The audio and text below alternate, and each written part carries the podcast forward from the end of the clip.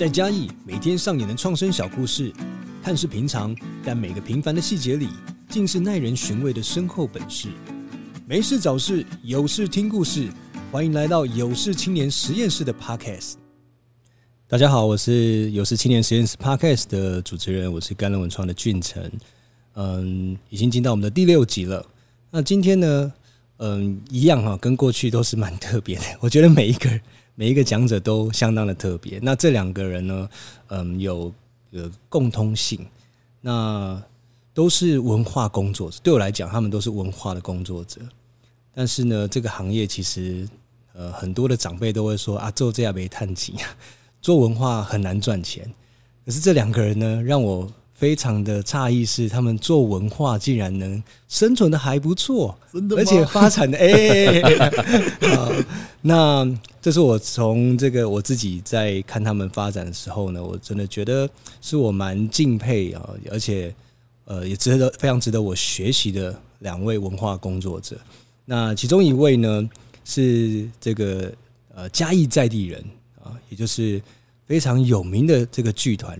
阮剧团的创办人赵谦，哎、欸，俊成好，各位听众朋友，大家好，真的很开心今天能够邀请赵谦来到这个现场哈。那另外一位呢，这个更厉害了哇！我我们在做这个网络行销或者是社群经营，要能够做到百万的订阅。这个真的是神神人等级的。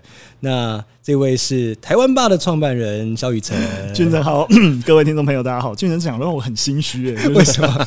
所以你刚刚就是对对对，就是心虚的感觉。没有没有，一点都不需要心虚，因为这个真的是哎，要百万订阅真的是。但很难呢，其实要维，可是重点还是要维持一个常态性的流量跟关注度啊，这也是我们要持续努力的地方。所以更难，所以这个是更难。那我觉得呢，就是这两位都很特别，就是文化艺术内容的创造，我觉得这是一个，嗯，多数人都觉得很难很难经营，特别是很难长期经营的。一个工作，嗯，那更别说把它发展成事业。而且两个两位都不是那种，嗯，都不是从别人手上接下来的，或者是说，呃，去到一个组织里面去。你们是算是开创创业从零，从零开始。所以这个历程，我今天很想要跟你们聊聊，也跟我们线上的听众朋友来分享一下这一段。我觉得会是一个非常的。当然浪漫哈，因为做文化、做艺术、表演创作，其实这个是很有理想也浪漫的一个工作。但是这个现实理想当中，骨感，对这个骨感，就想要来听听看是什么样的骨感。我觉得刚才刚才俊成讲到的那个点，真的是刚好是一体两面的，就是大家会觉得，一般人会觉得，哎，做剧团啊，就是啊，会喝西北风，哎，可是可以做得不错。是反过来说，其实大家都会觉得，我们做数位内容，数位好像很引领潮流，很很新颖，应该过得很很不错。但其实相反。就是刚好是处在两个极端，大家也可以跟大家分享。就是为什么说是这两个极端？就是一个是呃，大家以为苦哈哈，可是其实是有机会做的不错。对对对，就是可以拉回中间啦。对，那一个是大家觉得好像不错，大家觉得啊，小编啊，社群行销很厉害，但其实没有大家想象的这么好。对对对，我觉得这个会不会是跟红海或蓝海的策略有关？嗯，因为比如说在网络数位时代，这个在 YouTube 或什么，就是这些内容产出已经非常非常非常多，是是，又在投入这件事情，当然就会这也是一个点，不容易。没错没错。那表演艺术创作呢？当然不少人做了，可是真的要把它好好当成一个事业啊，努力的来经营的，真的就少少之又少了。对对，那能够在台面上被看见的。大概就这几个人，真的。就是我觉得雨辰刚刚讲的一个关键，其实我我觉得不管领域啦，关键还是在于号嘛。因为我们在谈地方创生，你一开始你就龙班的啦，你一定都是很浪漫的理由、理想还是什么，这个每个人都有。那我觉得雨辰刚刚其实讲到一个很重要的重点，就是真的踏下去做这件事情没有那么浪漫的。然后其实每一个人他所你要创业也好，或者是你在谈创生吧，那个号。他是他是他是怎么 run 出来？其实在这这里面没没嘎嘎，紧这样就对。我觉得在外面都都有一些错误的想象，是啊，很怎样很怎样，你真的自己运作，嗯，那个完全不一样。是刚刚刚刚那个赵谦讲到那个号，我听到的是拿走那好，边做边哭。你啊，靠北出来，你跟他集合号啊？边做眼泪只能往眼往肚子里吞。赵先，你刚刚讲那个浪漫，你可以跟我们分享一下，你当初怎么会投入到剧团的这个经营？OK，其实其实蛮一一开始真的是蛮浪漫的，啊，因为我我就是土生土长嘉义小孩。那大家知道我一九八四年生哦，那所以八九零年代那个时候，我们都还在呃后填鸭教育、后体罚时期。那那个时候也没什么资讯吧，好，所以。我我就是因缘际会，因为参与了一个计划，接触了剧场，啊，发现哇，有一个东西怎么那么好玩啊！可是我我的故乡那里都没玩呢，因为以前高中你你喜欢上这件事情，你是要跑到外县市去观赏演出的。是好，那我自己后来很幸运，因为我我有考上北医大，那它算是台湾啊蛮重要培养艺术家的一个摇篮吧。好，那所以那个时候就觉得说。啊啊！与其我规刚刚你抱怨讲你故乡是文化沙漠啊，啊，我有科调艺术大学，无你想要不爱这块嘛呀？好，就有点觉得说，哎、欸，那与其一直抱怨，那我为什么不自己做做看呢？好，就一开始理由真的是很浪漫啊，因为我们在开始创的时候，拜托我根本没有富爸爸，所以你知道，我们我们第一个公演是六个参与成员哦，一个人掏三千块，我是楼主，我掏五千块，凑两万块，你知道吗？搞一个公演，两万块做一个公演。你场地租场地就不值了，对啊，你走顶的博啊，所以它是 zero budget 这样子。那那所以它是完全，我觉得热情理想性是很高的。可是那件事情一开始我们就很清楚，这件事情绝对不是容易的。对，所以十几年走过来，我们基本上都是在跟这些啊、呃、不容易的事情打交道。哎，我好奇，那 那一开始你的文化或者艺表演艺术的启蒙是从什么点开始啊、呃？我算是高中的时候哈啊。呃基本上叫文化部啦，文化部以前叫文建会，好、嗯，那那个时候有一个很重要的，对我来说很重要的贵人叫吴敬吉博士，他是台湾很重要的心理学教育的前辈，他是总计划主持人。那他在台湾推一个计划，这个计划是什么？就九零年代我们印象中，你看八零年代党外嘛，好，然后小剧场运动整个就是跟起火一样疯狂炸了。但是那那是在台北，你走出台北。其实坦白说，城乡差距超级大，嗯，好，所以他那个时候主持这个计划，就是在台北以外，好，他很大规模的做戏剧的推广、艺术的推广啦。他做几件事情，哈，他他做教师的培训，哦，他做戏剧社那个社团的成立，然后他办奖项，哦，就是鼓励青年学子用创意来讲出自己的故事。啊，我算很幸运沾到这个边。那因为他是全国性的，所以一个嘉义小孩就因为。参与这个计划，你可以到台中、高雄去比赛呀。站到那个边是你去参加这个选拔？我的、我的、我的社团了，我的社团有参与这个计划，有报名的，因为他是大家都可以报名，只要你是十二到十八都可以报名。哦，那你那时候为什么会组社团？是什么社？我啊篮篮球校队科博掉，我玩这边怕拿球啊，啊有不告贺用用刷掉，啊你只好选一个社团，啊就因缘际会，因缘际会，对，因缘完全因缘际会，因为那时候你完全不知道表演艺术是什么，你知道吗？完全是哎，就是无心插柳，就屌柳，呃，很巧妙的一个一个缘分。是，那既然知道是明知山有虎，还从还还还往山里面走，他的功啊。为什么还要这样往往这这条路走？你你刚刚讲说一开始你就知道这么辛苦。我我我觉得我算很幸运是哈，我刚刚说我们是后后天要教育时期，我我觉得我非常幸运的一件事情是，我觉得我大概十几岁的时候就已经找到一件我认为我可以。就是义无反顾朝他投入的事情。十几岁，对我开始就很清楚，我喜欢这件事情。那那也认识自己能力，就是说，哎，我好像在这里面有一点点能力。嗯，所以基本上那个那个初衷吧，我觉得到现在都还没有没有什么动摇过。所以你很早就找到那个点呢？对，那主我觉得关键是因为我无能啦。没有，就是我 没我很像我听我们说这两天我就烂，我就烂。没有，因为因为你知道，在传统的教育里面，因为以前都还不是像我们现在强强调翻转。哦，强调体验，所以在传统的教育教育结构里面，我们这种比较有意见的小朋友，基本上你是边缘人的，你不是在那个主流里面会被肯定的。好，那所以呃，因为这个机会，你突然间找到了一个漂流木，你知道吗？因为因为在学校里面，哇，不行，前前三名啊，你你以前你要全班前三名才有话语权啊，好，你才会站上颁奖台啊，你好像你的生命是只有考到那一个位置才有价值的，在在那个时候。呃，主流价值观是这样，所以当你站上舞台的时候，你觉得所有目光都在你身上。我我觉得目光倒是还好啦，也就是说，我们对于这个人生，其实所有青少年都是这样啊。你讲有事青年，就青年一定有事，就是你到这个阶段，你一定对这个世界是有想法的啊，有意见的。可是你的这个背景不一定让你有话语权，嗯呀。那那但是表演艺术它是一个抒发的平台。所以你的意见透过这个方式展现的时候，那个感觉是超级棒的。嗯，那那雨辰，你是怎么样被启蒙？你好像是台大历史系的，哎哎，做历史做到去做教育，做到做这个数位的传播。我我自己，因为我在大学毕业以后，其实就是到学校服务。所以其实我一开始当过老师啊，对，我当过学校老师，大概当过三年的时间，是考上的那种还是考上考上？我认真有教师执照的，你知道吗？我现在如果说公司还可以回去，哎，对，倒闭我那个执照还是可以让我 再去考老师的。我觉得呃，其实我一开始完全是往教育走，那只是哦，再往文化走，其实是一个你知道弯道。绕回来的一个结果，因为其实做历史本来就是跟文化是息息相关的。是是，对，我会开始做这个东西，呃，最核心其实跟我第二年教书有关。我第二年教书的时候，因为其实第二年就菜鸟老师嘛，所以那时候不论呃有什么计划，我在台北市教书，所以台北市的确都有蛮多新颖的，就是一些新的教学的一些方案啊，跟可能性，然后要尝试。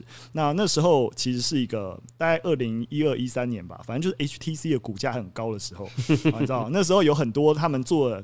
一呃很多平板电脑是是，然后可能那那款卖的不是很好，然后就捐捐给教育局，你知道吗？然后台北市教育局就拿一大堆平板，然后说要啊就要各你知道辖下的学校平板融入教学，你知道吗？所以就要挑一大堆种子老师，我那时候就当那个种子老师，所以那是我开始尝试数位融入的一个契机。那可是我真的在用的时候，我就发现一件事情，就是平板也只是一个载体。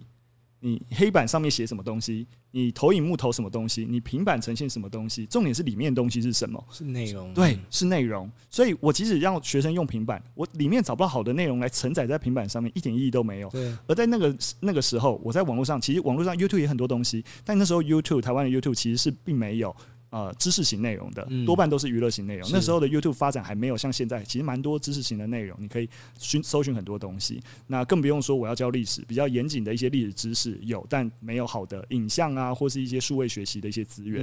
所以，其实，在那个契机底下，我就发现，诶，其实台湾在谈教育的升级，多半都是硬体思维，就啊，我换一个讲桌啊，什么未来教室、电子白板，哦，好像教育就要不一样了。但那个内容的本质是什么？你怎么教？你教的内容是什么？我觉得一直都不是，因为你很难这个东西，你知道，政策也很难说啊。我我的内容怎么升级，很难讲得出来。但我换了一个电子讲桌，有政绩，对对对。所以实质上面的体制内教育就很容易忽视内容的升级。所以那时候就想说，不然就自己做。对，所以就那时候就白天在教书，第二年的时候晚上在做影片。可是你那时候有学这些工具吗？其实，在大学的时候就已经有，算是自己会喜欢拍拍东西了。所以那时候我在大学的时候，我就帮台大历史系做过一支，就是系所介绍影片。那时候那个很那个很那个系上很坚巧。就是因为没有钱要做系所介绍，也没有想要招生。你知道历史系招生很不容易，然后然后就用用所谓的比赛竞赛的名义，就是说啊，就学生可以投稿，然后呃奖金，你知道，好像第一名也才三千还五千块这样子，然后就啊，然后刚好我现在的 co-founder 就佳佳，然后就找我说，哎，不然我们一起来做一支影片。来参加这个活动，这样子，是是我们两个就因为我本来平常有时候就会拍东西，这样，但也不是很厉害啦，就是喜欢拍而已。然后也透过这个就觉得，哎，真的蛮有意思。后来还真的让我们得到头奖。就为什么得到头奖？因为只有我们一组报名，就只有一组。你要历史系的人做影片，谁要做影片？发疯了，就我们一组报名。而且听说在我们毕业之后，那个影片还大概留了五六年的时间，一直一直在系所官网上面成为标准介绍系所的影片。我觉得真的，其实。学文化的人，学内容人，然后要用别的工具来展现自己，来展现这些啊知识跟内容，其实很少人做，嗯，对，所以后来哎、欸、有一些兴趣，然后刚好在教育真的体制上面碰到一些，哎、欸，好像有机会更好，那就试试看。我其实我觉得我们很幸运，因为我们真的是第一支影片做出来。二零一四年九月一号，第一支影片做出来，就有点像是一炮而红，因为我们三天内就获得十万的观看，所以就瞬间涌进了关注。你还记得那一次影片的内容是什么？那支影片我们在谈卖台，那也太阳花。对对对，那时候可是其实我们并不是在谈政治，当然当然，我们在谈日日初期日本统治台湾的呃社政治社会的一个样貌。你看我刚才讲那样句一句话超无聊的，但我跟你讲卖台，我跟你讲日本在统治台湾初期挫折到差点想把台湾卖掉，你说。怎么会这个样子？就从一些有趣的切点切入，但其实内容你要说课本里面的知识有没有教，可能都一样。但我们重新的编排，重新找到一个好的一个问题意识，然后带大家去探讨。对，但我觉得两位都从这个不管是在地的故事、文历史、文化内容去做转译。嗯，那我觉得那个抽丝剥茧，或者是说去做这样的嗯转译的过程里面，我觉得是有难度的。嗯，那过去你们的成长的背景，你觉得这一块对你们在做这样创作、做转移的过程里面有帮助吗？嗯。我我觉得刚俊成他其实你你你有一个分析，我觉得超赞的，就是其实我们两个看起来很不一样，但其实刚刚宇辰讲的这个故事，我觉得其实有一个共同点呢，就是你刚刚在讲硬体跟软体这件事情，其实对应到我的历程，我会把它理解成，呃，我们生长的年代它是成果导向的教育。但现在这个时代慢慢转成，比如说个人主体性，然后他强调发展的历程吧。好，所以我我我觉得那那件事情比较像是说你在成长的过程中，因为这个时代提供了某个机会，嗯，哦，那这个机会让我们去意识到，然后去思考这个问题。好，也就是说，呃，台湾好，那我们这个社会它在面对到转型嘛，好，那过去它只看成果，啊，过去他只看硬体。可是，其实到了这个你说数位时代也好，它其实内容或软体或者是背后的那个系统，它是怎么样的一件事情？那好像我我们算是幸运，那有一些缘分让我们开始做或者说思考这些事情，那就有一点点跟着这个时代一路走走下来了。那那以以我来说，戏剧它本身就是一个超级讲历程导向的一个一个种类嘛。啊，我我们不是告告诉你说啊，你现在。呃，好，当上 CEO 好棒棒，不是，我们是要看你过程的故事是什么。因为一一个，我们就就像我们看电影呢，我们看电影其实，好，我们关键在于看到这个主角，好，或看到这个人物他怎么在历经苦难过程中有所成长。所以是只要知道结果结局就好。呀呀呀呀！已经他是要看你遭遇的这些过程中的这些风景这样子。那所以，我我自己觉得幸运的是，我所选择或者说我学的这个科系吧、行业吧，它其实就是一个高度的去重视历程，然后并且是因为因为剧场是一个综合艺术，好，它是一个很强调跨领域的合作的一个一个行业吧。好，所以我我就觉得说，好像在这个时代里面，诶，有一些事情是我们做表演艺术的，诶，可以做的。嗯，我我真的蛮同意的，就是。我们真的回到文化在诠释，就是那个脉络。重点大家都知道，现在这个结果为什么这个世界现在长这样？但怎么变成这样的？那个脉络是什么？我们把它能够讲出来，我觉得真的是是重要的。那回到我的话，其实我自己是，我觉得跟我教学经历真有关系。就是像一开始讲卖台，或是我后面第一一系列的台湾历史的影片，我去选择的主题，其实都是我去回顾我前两年我在跟学生在教学的过程当中，哎。我讲什么东西，学生在台下眼睛会亮起来。我说哦，这东西有打中他们。以前都是死背啊，所有历史课我都背不起来啊。对啊，所以因为我我自己觉得，的确，因为新老师啊，所以就会有一些抱负，就想要尝试一些新的东西。这也是我真的觉得在体制内教书很幸福的地方。就虽然我第一年教菜鸟，但我进去学校，进去那个课堂班级，面对台下那四十个学生，我最大。你知道，就是没有人告诉我一定要怎么教，我想怎么教都行。嗯，对，就是那是一个专属我的，就是舞台跟空间。对，所以我就尝试，可以尝试各种方法。我甚至还让学生做辩论会啊，或干嘛，反正各种尝试。只要那个家长座谈会的时候，把家长你知道，你知道讲一大堆教学的理念，把家长安抚的服服帖帖的，然后你就可以随便玩。因为说实在的，学生的成绩真的跟你的教学没什么关系，你知道，就是认真学生的成绩，大部分时候跟班上的学习风气。跟学生的自主学习的状况才有关，所以真的不用太在意。就是你你的教学要跟学生的成绩多绑定，就是当我一开始先放弃了这些东西，我可以自由挥洒的时候，你就可以从学生的反馈再来增进你的教学。而我在做内容的时候，也就把这样子的一个反馈再放进我的影像当中。是雨辰，其实每我我跟你讲，很多家长哈或者是长辈，其实都梦寐以求，希望孩子当老师。你好不容易考到教师执照了，嗯，你你。你放弃，你爸妈没有不爽。我我自己觉得，呃，可能也有好有坏，因为我觉得我，呃，我我家算是劳工阶级出来的，我爸开公车，我妈是啊、呃、工厂的，呃，就是装装东西的劳工这样，所以其实自从我的确我上了比较好的高中以后，我爸妈已经处在一个。不会管我的状态，可能就觉得他们也也不要给我太多。然后，其实我大学也都已经是自己打工赚我的学费，然后赚我的生活费。所以，其实在这个就是在这个过程当中，我爸妈基本上是处在一个他们相信我自己要干嘛，因为我大概蛮早就独立。所以，我觉得反过来就是，如果我家里的经济背景是好的，然后呃，像俊腾刚才讲，哎，家长给我这个期待，甚至是这样培养我上去，那我要离开。那可能就相对有难度。但我我的我觉得我自己的出身跟我怎么讲，在看待自己能解决的问题，我一直以来自主性都是高的，所以并不是因为爸妈要我去教书我才教书。对，我觉得我一开始踏入教育教育工作有个很重要的契机，就觉得说，嗯呃，当然跟一些呃过往的学习经验有关，但我会觉得说。我自己蛮相信教育还是解决整个社会很本质问题最关键的一件事情，是对，所以但我觉得如果真的要从事教育工作，了解体制内还是需要的。但我从踏入体制内的第一天就没有觉得我会一直待在体制内，嗯，对，只是什么时候离开而已。对，只是我也没有想到三年就离开了，开始就这么清楚你会离开体制，我觉得迟早会离开。对对对，我所以，因为因为说实在，我其实是一个蛮什么点的，我好好奇，因为我一开始就会觉得你会，因为你知道吗？其实我身边的人，其实很多很厉害的人。啊、其实是的确，嗯，也不要说很厉害。很多人其实有能力好好的呃当教书、当老师，甚至跟我一起念教程的人，他后来其实都不会选择教书。有一个很大点是，你你已经可以想象，你未来三四十年待一所学校，然后就这样一学期一学期一学期，你的人生好像就已经被定型了，你知道吗？一旦你踏上这条路，很稳定，没错，但你人生似乎就已经就是那样了。所以你知道，对于很多人来说，呃，也许那个稳定是上一辈。觉得啊，稳定很好，可是对于对未来充满憧憬的年轻一辈，其实我觉得老师的工作已经越来越不是一个，除非家长给你的迷思很重，不然的话，其实并并不是一个这么梦寐以求的工作。我觉得啦，我觉得啦，最起码我身边的氛围有点这个样子，就觉得说，哎，那如果能够啊、呃，你知道，再接受一些挑战，尝试一点不一样的东西，也蛮好的。所以我那时候的选择其实很简单，因为呃，台湾爸其实是我并不是辞职做台湾吧。我是一开始还在边教书，因为只是一个 project，我一开始没有想要创业的，嗯嗯，只是做一个 project。可是，哎，大家喜欢这个形式，然后我发现哦，原来可以用这样的方式在网络上解决这样的问题。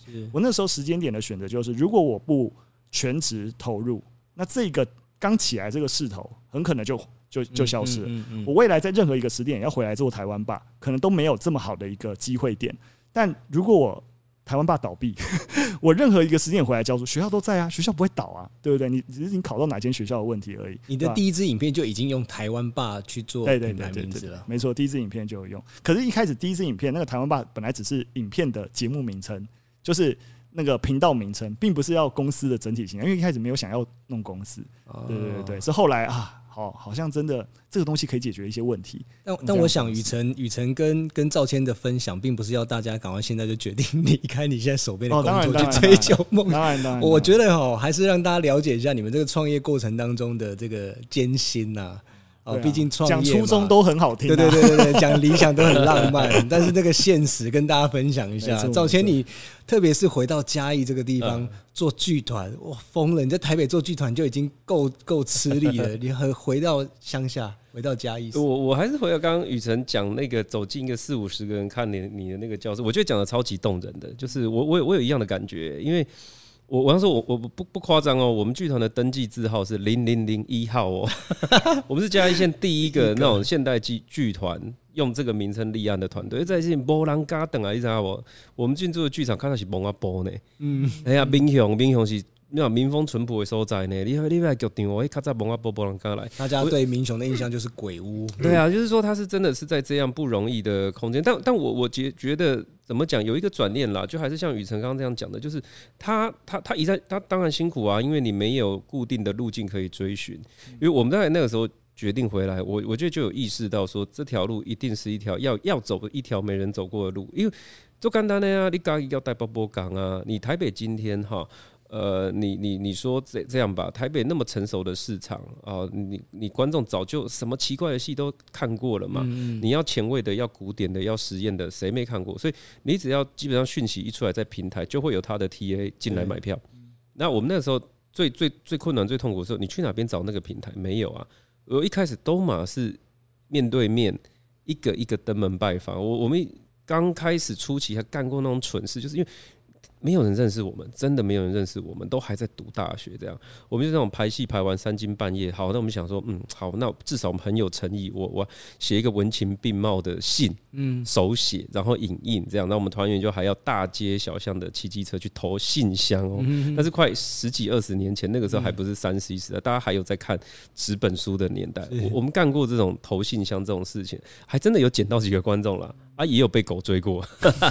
啊，可是我我我觉得我我习惯还是比较正面的。就我我再回到刚刚雨辰讲的这件事情，就是摸着摸着自己觉得说，哎，其实我们正在走一条自己定义的路，那这感觉其实非常赞。就是说。这个框架没没有人去可以去框你啊，也就是说，我们完全可以走出一条跟台北完全不同的路。那我们现在也还在这个路上，好，所以就像呃，我们大概是台湾很少数有养 in house 演员的剧团，我们有养 in house 的导演跟编剧哦。你知道这在台北这是奢侈品。好，台北基本上团队不，他他基本上大部分团队是只能养行政，其他演员就是白 case 嘛。因为你看，光那种劳健保啊、年终奖金什么的，那个负担对剧团来说太大。我们是环境训练，我们不得不，你知道吗？因为我们要是不养 in house，这些人永远留不住。对，所以你都是难怕等你在催泪啊。那可是几年过去之后吧，我觉得，我觉得这些东西会慢慢变成一种历练跟养分，它再回过头来滋养你。所以大概到现在，我觉得我们剧团蛮引以为傲的一件事情是。啊，在坊间的呃单位哈，我不讲剧团了，就是以内容产出来说，我们可以蛮自豪说，诶，我们能出来的内容，它的水准素质一定是强的，因为我们投资了很多，我们用投资来讲讲的，投入很多的资源在人才的育成，好，包包括剧本的内容啊，好演员的养成，那这一块是我们完全。非常非常有引以为傲的，嗯嗯，所以到底有多辛苦？对啊，听不太出来。你你最辛苦的那个情境到底是什么？辛苦情境就刚才那波波刚开端，我刚刚讲，比如说刚开始阶段，就没有人认识你的时候，你你门票要一张一张卖嘛，啊，那那票也坦白说，你也不可能卖太贵啊。好，你看到台下两百个座位，好，那演四场八百个，你就要一张一张这样卖，嗯，嗨，那。这些事情不像我们现在你说的上那种什么什么平平台啊干嘛的，没有，我我们这种到现在都还是非常手工业的这样。然后就就刚刚跟你们刚好相反啦，比如说你你你们放出来可能好很多人会做研究，没有人会做内容。我们戏剧系刚好相反，我们一堆人会做内容，没有人会做研究哈。所以所以。我我们基本上要我们写计划书还是什么，一开始那那都是很痛苦的。你要你要学习不同语言呀，因为我我们对手数字啊这些东西一窍不通，它全部基本上都是那误入丛林的小白兔啊。嗯，那你得学会在这个丛林里面生存啊，各式各样的事情啊。我可以分享一个，我们那时候刚刚回来，因为林怀民老师是嘉义人哦，云门舞集林的创办人林怀民老师，所以他就耳闻，好，竟然有一群拱大。一群蠢蛋要回嘉义创团，那当然他也很疼疼惜年轻人了，他就托人带话。好，然后想哦林老师要带话给我，哇靠，这是什么不得了的艺术技巧的话？没有，林怀民只送我两个字，叫爱博诺。哦，意思就是说，我们艺术学校出来的哈，就是你都是会自己很会做作品啊，可是你其实有些时候不够接地气。啊，你讲到这里面其实就有很深的奥义嘛，我相信两位都一定比我还深刻了解。他其实谈谈的讯息就有很多啦，就是你如何跟民间结合啊，然后你产生互动、产生关系，这些东西都不是在排练场里面的事情，是你要进到社区，进到很多地方。赵先，你们怎么维持这个剧团的营运？呃，因为我想，其实从事很多表演艺术创作的人，对于这件事情真的是一个。极大的难题。对，走有几个不同阶段了哈。一开始阶段，坦白说，我们第一个阶段谈很大的程度是仰赖补助。嗯，所以我刚刚说我们在学习写计划啊，说服评审委员，然后说服学者专家认识我们、认同我们，也相信你们。对，也相信我。他其实就是争取补助的阶段。好，那呃，我我我觉得我我们可以分享是在在进到第二阶段同时，我我觉得一开始我们就蛮有一个概念是，补助它不是万灵丹。嗯，好，然后。呃，它只是第一桶金，你要想办法，呃，不要仰赖它。所以其实到一个阶段开始，我们就努力在我们年营运里面去降低补助的依赖比例，是逐年调降。虽然我们还是会，因为剧团营运还是辛苦的。那怎么调降过程中，其实就是我要在我们的节目内容里面想办法可以提升它的强度。也就是说，我们慢慢从一开始的小剧场。啊，进入到中小，再进到中型，再到中大，一直到今年，啊，我我们在二零二一年的四月在第一次登上国家剧院嘛，也就是说，走过十八年，我们终于有一个作品可以一开开一万张票，哇，对啊，那一万张票卖出去，它的营收才终于可以，就是说，你可以靠你的制作的票房，好达成一定的收入比例，所以，呃，我我觉得基本可以分享的点就是说，第一个阶段它是靠。补助，可是你是有意识的要告别补助的阶段。那告别很重要，就是你本身内容一定要够强，嗯，其实就是你的核心产品。是我们是一年一年的在把我们的核心产品把它育成到一个程度。是，其实其实像雨辰也是一样啊，就是内容产品还是要够强，不然真的没有办法在现在这个数位浪潮这么强的情况下还在里面生存。嗯，那你们怎么去产出这些内容，而且是不断不断的一直有很多新的内容在产出？嗯、其实刚才哇，刚才刚才。讲的真的是都很很有很有感，我我我觉得呃，回像刚刚刚刚俊成刚才讲了上一个问题啊，我又觉得是一个我我们在产出内容最就是现在这个最核心的瓶颈，就是你要怎怎么样有资源能够持续的产出内容，因为大家如果看过台湾爸的作品就知道，其实我们的内容相对精致度比较高，不论是内容的严谨度还是好，就讲内容好了，大部分的 YouTuber 就是自己。自己啊写脚本，然后就就拍就干嘛？你们要做动画，对对，我们要做动画。然后我们在内容，我们在通常我们内容会过三关。我们一开始做，哎，我们想要有一个主题，有个企划之后，我们会有文本去做内容的爬书。那通常，例如说我们做历史，或像我们去年做一系列谈啊世界世界史，谈中国，那我们就是要我们甚至找中研院的进史所的中国进史所研究员来帮我们作为顾问去 double check 内容。然后，哎，这个内容文本没问题，我们才进入编剧，才再有个编剧，让它变成是一个数位内容可以沟通的脚本。对，所以我们光内容就过三关，还都还没有进入其他的视觉啊。是那个内容也不是凭空想象的。没错，没错，没错。就是所以，其实这个成本是非常非常惊人的。但问题就在这边了，就是其实呃，你放在像 YouTube 这样平台，你要怎么存活？就是大家都知道 YouTube 会分润，那、嗯、大家都有一般人都会误会那个分润。的价格就以为好像可以很赚，那如果真的很赚，大部分 YouTube 都不用接业配了啦，你知道，光靠分润就好了嘛。就是因为分润其实没有很好，可以给大家一个基本的数字，就是如果你的影片有十万观看，一支十万观看的影片一百美，一百美金，差不多，你可以啊，但演算法非常复杂，但你可以用这个很基本的这个大大概对应去换算。所以像我刚才说的，诶，我们我们早期多久产出一支影片？一个月一支影片。一个月这影片好了不起，十万二十万观看好了，好两百美三百美换算台币才多少钱？嗯，知道一万块一万多块。我们一开始也是四个人要做内容、做动画、做声音，你知道吗？要表演，我们是四个人做影片，怎么可能活得下去？嗯，对，所以我们最早其实必须要说，我们搭上一个风潮，就群众募资。对，那时候二零一四年也是一个群众募资，算是元年了。对，开始有一些社会公益的项目啊，或是一些新的创新项目。那不是要找投资人，而是公众集资的方式来让这件事情达成。嗯、所以我们第一支影片出去之后，呃，就透过群众集资一个方式，然后呃，都得了一笔资金，然后能够让我们第一个节目走下去。那可是后来就发现，哎，走完了，没钱了。你知道，就烧完了，烧个半年多就没钱了。那 YouTube 分润根本就真的是不缓不济急，缓不济急啊！对啊，对啊，对啊。后来我们就想，那那那怎么办？那我们想要做第二个节目，那其实也的确我们蛮幸运的，就是因为第一个节目起来，所以后来包含我们就我们后来第二个节目做故事台北，呃，有一些呃行销公司他想要做地方行销，然后哎觉得我们做文化做内容能够把台北故事说出来蛮好的，我们就做故事台北。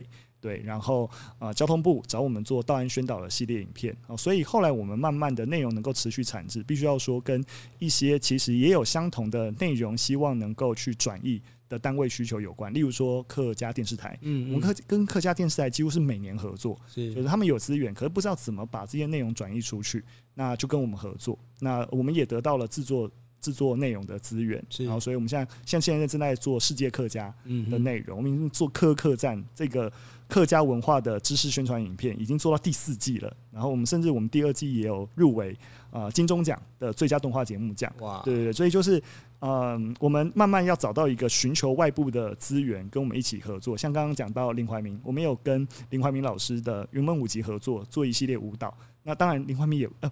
整个云门舞集不是很有钱的单位，但是它背后有国泰，哎，我们就得到了国泰的资源，然后把一系列舞蹈的知识节目做出来。所以的确，哇，那真的是很重要，就你必须要兜集资源，对，来才能够把你想要达成的或做出来的内容找到资源完成。因为的确就是我为什么说数位内容，即使有眼球，但眼球如果它的变现只有那样的时候，你就知道那很辛苦的。嗯，卖票你还可以卖票，我放上去免费大家看。对我根本没有收入来源，对我就得要其他的方式去筹措资源。像你在发展这个角色 IP 啊，其实日本在这一块其实做的很厉害。你怎么看台湾跟日本在做 I 那个 IP 角色的这个这个事情？我觉得呃，在经营 IP 一直都有两种路，一种是三丽鸥的路线，三丽鸥路线就是 Hello Kitty。你想，你你一定知道 Hello Kitty，那你知道 Hello Kitty 的成长故事吗？你知道 Hello Kitty 有什么家族，它的个性怎样？不知道，你大概就知道一个没有嘴巴、两个眼睛、圆圆的。就这样一个形象，没错。因为三丽鸥的呃这间公司的策略，它本来就是做礼品，所以它就是呃有一个 IP，然后就广泛印制在各种商品上面，大量曝光，然后直接让 IP 能够能够想办法滚起来。另一种模式就是，如果日本另外一种形式就是动漫啊，或是以呃更强就是迪士尼内容模式。透过一个内容、一个故事、一个电影、动画，然后啊带出了角色 IP，然后再让 IP 去扩散。对，所以我觉得我们其实本质上当然会希望，呃，能够在经营 IP 的过程当中，是能够透过内容。去驱动它，但我们内容又有点尴尬，嗯、我不是故事型内容，我们是知识型那种内容，对，不是娱乐，不不单纯只是娱乐，没错没错，所以呃，这也是我们近期在解决啊、呃，也不说解决啊，是近期想要突破，所以我们开始做儿童的内容，因为儿童内容用绘本故事，其实就可以带故事进去，对对对，然后来深化角色的一个形象，对，所以我们都会说。想要做一个台湾的巧虎啦，就是就是有一个对标的一个对象，日本真的很强，对啊。那巧虎，我们可以看日本的巧虎，为什么不能靠看台湾自己的黑皮？对对，这我们在努力的。欸、所以其实如果如果你要往这个方向走的时候，就有就有需要呃更多领域的艺术创作工作者，包含到可能音乐啦。表演啊，舞蹈啊等等，嗯，所以你们现在也开始发展这些内容。没错，其实像这些东西都是在跟别人做跨界合作。对，就是我们大概核心还是一个数位内容团队，嗯嗯，所以 我们能够把动画做出来。那数位内容其实转译成，例如说绘本，其实相对容易，所以我们还可以自己做绘本。对，但如果说要做，例如说儿童的儿歌，对，或是儿童的，就是例如说我们的故事转换成就是舞台剧。等等，那其实很多的跨界，我们就开始需要跟别人合作，像是我们做地方文化，例如说要把它转换成文化的亲子旅行，那我们就要跟其实地方或是其他的啊做文化旅行的单位合作。对对对，那其实我们会发现这个内容跟 IP 的结合，呃，能够慢慢产生一股驱动的力量。那这股驱动的力量，那呃，怎样能够让大家我们一起结合起来？然后我觉得是我们下一个阶段其实正在希望努力的事情啦。是。其实赵谦，我好奇是像表演艺术哦，对一般人来说都觉得是有点距离，有点遥远，好像一定要到什么国家音乐厅啊 这种才能才能看到这样演出。那你你们怎么让这个戏剧表演走入到长明的生活里头？嗯，破墙啊！我我我蛮喜欢分享一句话，就《可兰经》里面有一句话是说，那个今天当你向山呼唤。那山不过来，你只好向山走去。哦，我蛮爱护，我我我直我比较偷懒了，我直接把山换成观众。嗯，因为我们真的在嘉义好长一段时间，就是我们在剧场里面喊观众你来呀，哎，观众不会来嘛，那我们怎么做？你只好向观众走去。所以坦白说，我们我们跟国内的表团比起来，比较特别的是，我们做蛮多的推广跟教育工作。好像呃，我们有一个。计划叫做小地方计划。那坦白说，我我就是抄袭李永峰的纸风车三一九三六八。那我们叫三一点九三六点八。我们是直接进到嘉义比较偏远地方的小学去去去演戏给他们看。那演到一个段落之后，我们启动第二阶段，是我们知道现在有人文艺术课程。可是你课纲实施之后，有一些比较不方便的学校，它不一定有师资嘛。那我们就去跟校长谈。说你只要把课程堂数给我，我放老师进去教，这样直接跟我们民间的学校产生互动。好，那或者说我们在嘉义每一年春天也会办一个艺术节，叫草草草草戏剧节。好，那它其实整合了很多呃民间的单位啊，你在这边你有市集可以逛，有街头表演可以看，然后有有有有青少年剧场啊，有电影啊，有干嘛有？它基本上就是努力要营造一个嗯友善的氛围吧。好，就是。呃，我们想让这件事情或这个 festival 它成为呃我们云嘉南地区民众接触表演的第一里路，就是你对于艺术的第一眼感觉是一个亲近的、美好的，然后愉悦的，并且想要再来第二次的。对对对，我们花蛮多力气在做这些前期的培养工作，这样。是。我我去过这个草草艺术节，我去到现场就是在草地上啊，在每个小小的空间场域里面啊，开放的就都有表演团队。嗯，我觉得这是蛮有趣的，其实让。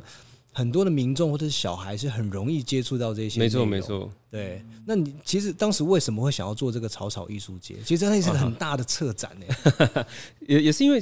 我们的原点吧，我我我自己是因为高中的时候，好接触到了表演艺术，你知道我我的人生真的完全改变呢，所以我我我自己是太有感觉，那种青少年阶段你接触到一个很棒的事情，然后你整个人生因此被启发，眼界被打开的感觉，嗯，那那你就会想啊，我如果有一天我有一点点能力，那我可不可以也做一样的事情？是呀，所以我们这个艺术节大概十几年前开始的时候，它就是从。呃，青少年剧场这个项目开始，好，我们自己下去带青少年朋友做戏，那慢慢一年一年再延展出来，我们就想，诶，那高中生可以，大学生可不可以？好，那剧场里面可以，那剧场外面可不可以？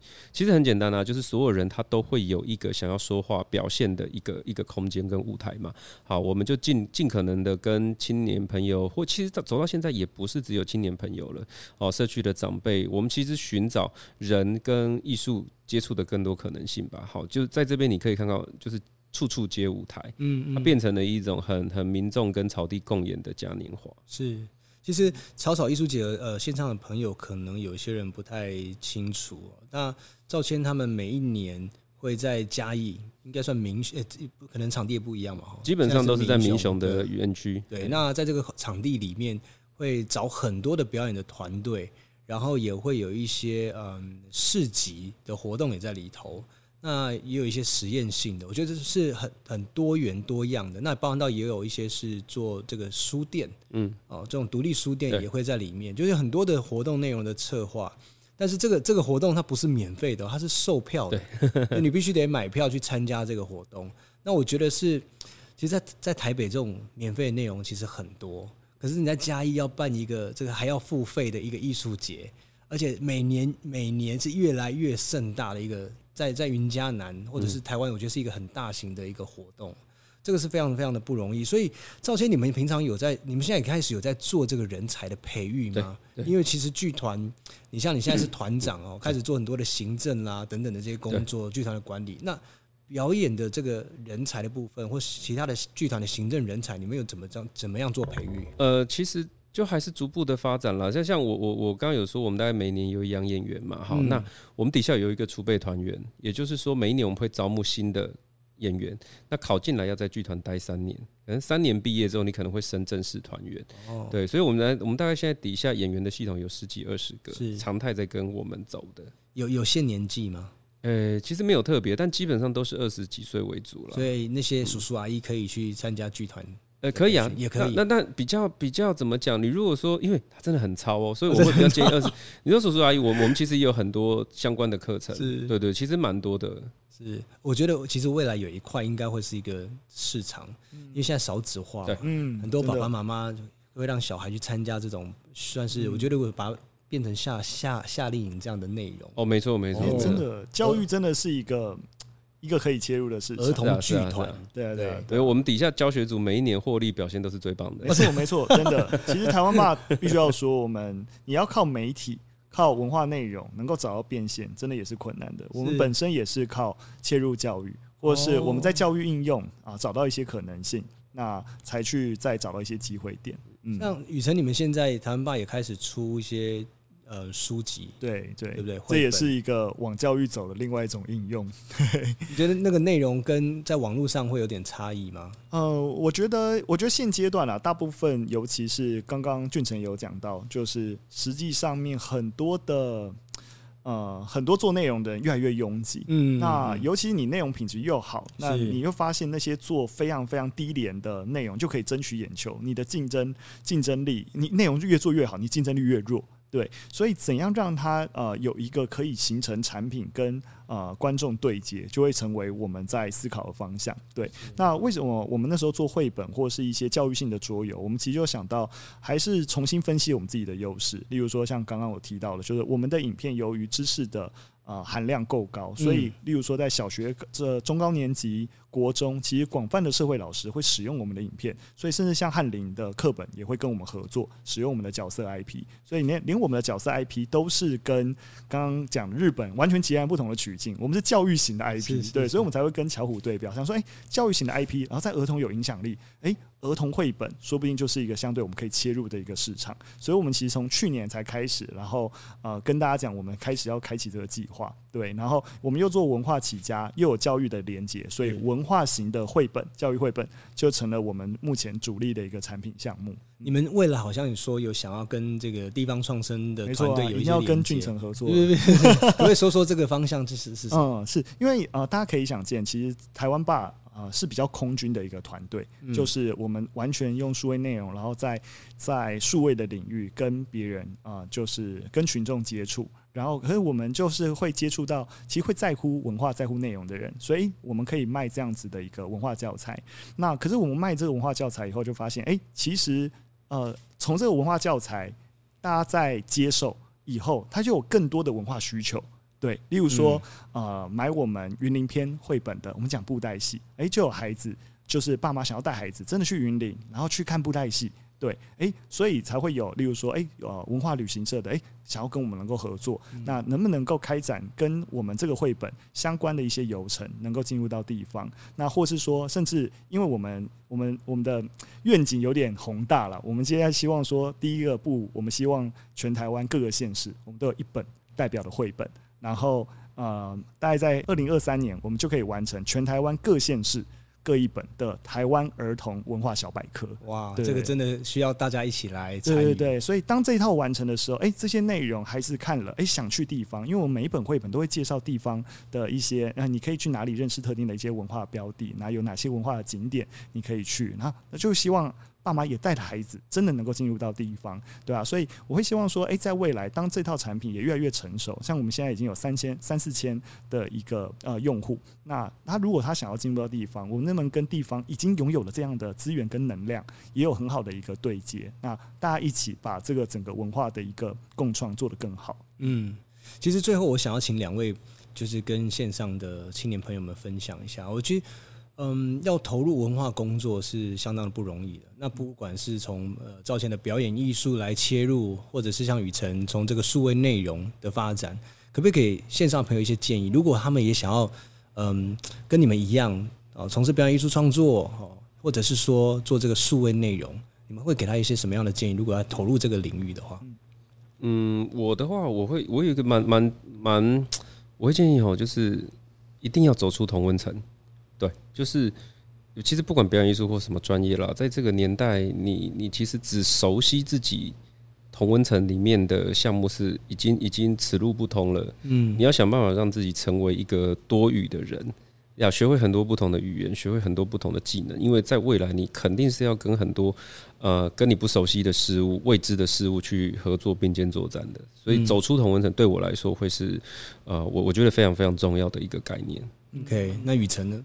赵先讲好好，我自己这边是觉得，因为我们做数位内容，我都觉得呃很多的，因为我之前也有帮一些啊、就是文化部上一些跟帮一些在做社造啊、做地方创生的团队上一些数位学习的课程，我发现一个现象，就是大家其实真的进入地方都很深，嗯，就是内容很那，然后就是很熟悉，然后很在乎这些文化或是这些啊、呃、地方的议题，然后可是其实都不知道怎么说出来。或是我试着引导，让他们，例如说写一些故事的时候，往往就会是讲难听点自嗨。嗯，对，就是我我我觉得我们在做知识传递的时候，有一个概念是非常要小心的，就叫确认偏误。就是呃，但确认偏误有点远啊，就是有有点掉书袋。它就是说，当你在一个领域越娴熟，你都会呃，你你就会觉得这个东西越正确。哦，对对对，然后甚至越重要，然后你慢慢的就会就会陷入一个这就是对的。对，或是当然这样讲有有点有点太学术，但就是你要如何，还是像刚刚赵鑫也说，就是说你要如何跳脱这个同温层，然后用别人的语言来沟通。其实很像那个台湾很多的导览人员，嗯，他就会认为。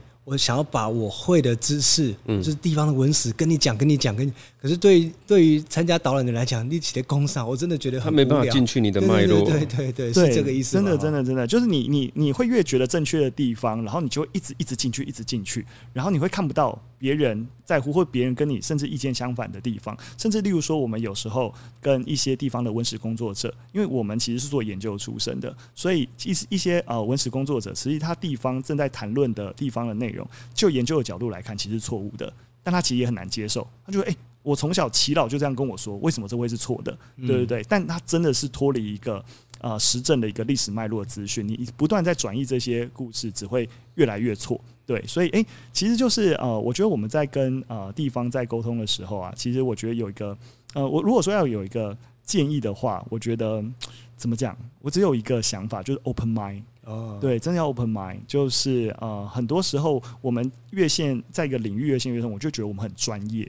对，但是呃，要把事情做好，如果啊，还是回到刚刚一开始我们讲的，我就烂，就多一点，对对，要是真的要适合归零，就会觉得啊，别人不要进来，就是说你不懂啦，就是说别人要帮你，你不懂啦之类的。那我会觉得，其实很多时候大家都想要把事情做好，对。但如果你陷入一个我最懂啊，你怎样啊，就是其实反而大家都资源已经很少了。那如果建立这样的一个对立跟氛围，我觉得其实嗯没有办法一加一大于二。对啊，我一直都觉得有一个概念，就是呃，其实教育或是呃文化工作，其实都是点滴型的社会工程。这种点滴型的社会工程，绝对不是哪个文化部长上台啊之类，教育政呃教育或文化政策改变就可以改变的。其实是大家站在各自的领域，然后把手伸出来，我们用一个包围的概念，然后慢慢的把它导向好的地方。你只能这样子去想，它不可能砰一触可及。对对，就像台湾，我们常讲说那个呃街街景市容好丑哦。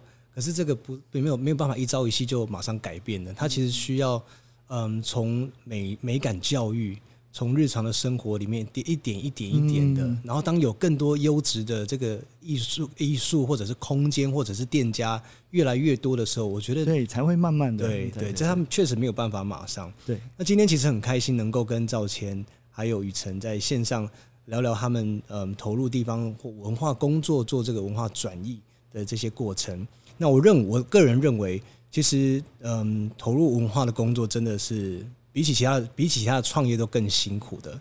那但是我也鼓励，其实线上的年轻朋友，嗯，如果你对这一块、对地方、对文化内容是有兴趣、感到热情的，其实也应该要嗯勇敢的投入。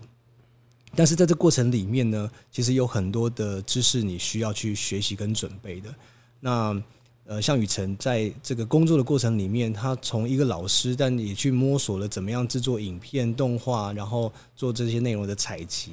那包含到赵谦，他甚至要经营整个剧团，因为从一个表演艺术工作者来说，去经营剧团，剧团他等于是就是开一家公司了，那完全是不同的这个思维。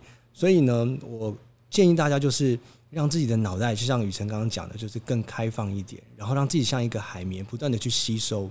那在地方工作，更重要的是说，应该要像赵先讲的，去跟地方学习把诺。那这个过程里面，慢慢的转，让更多人认识，也看见你。那我相信，嗯，在这个文化创业的领域，应该有朝一夕能够被看见。今天很开心能够跟两位在线上聊天，我们希望下次能够有机会，呃，能够带地方的伙伴。去看看雨辰在做的这个文化的这个小旅行，看怎么做。也希望我们能够有机会呢，线上的朋友去参加草草艺术节，包括到赵谦接下来还有一些大型的演出，也锁定关注他们的这个脸书。那非常谢谢，我们下次见，谢谢。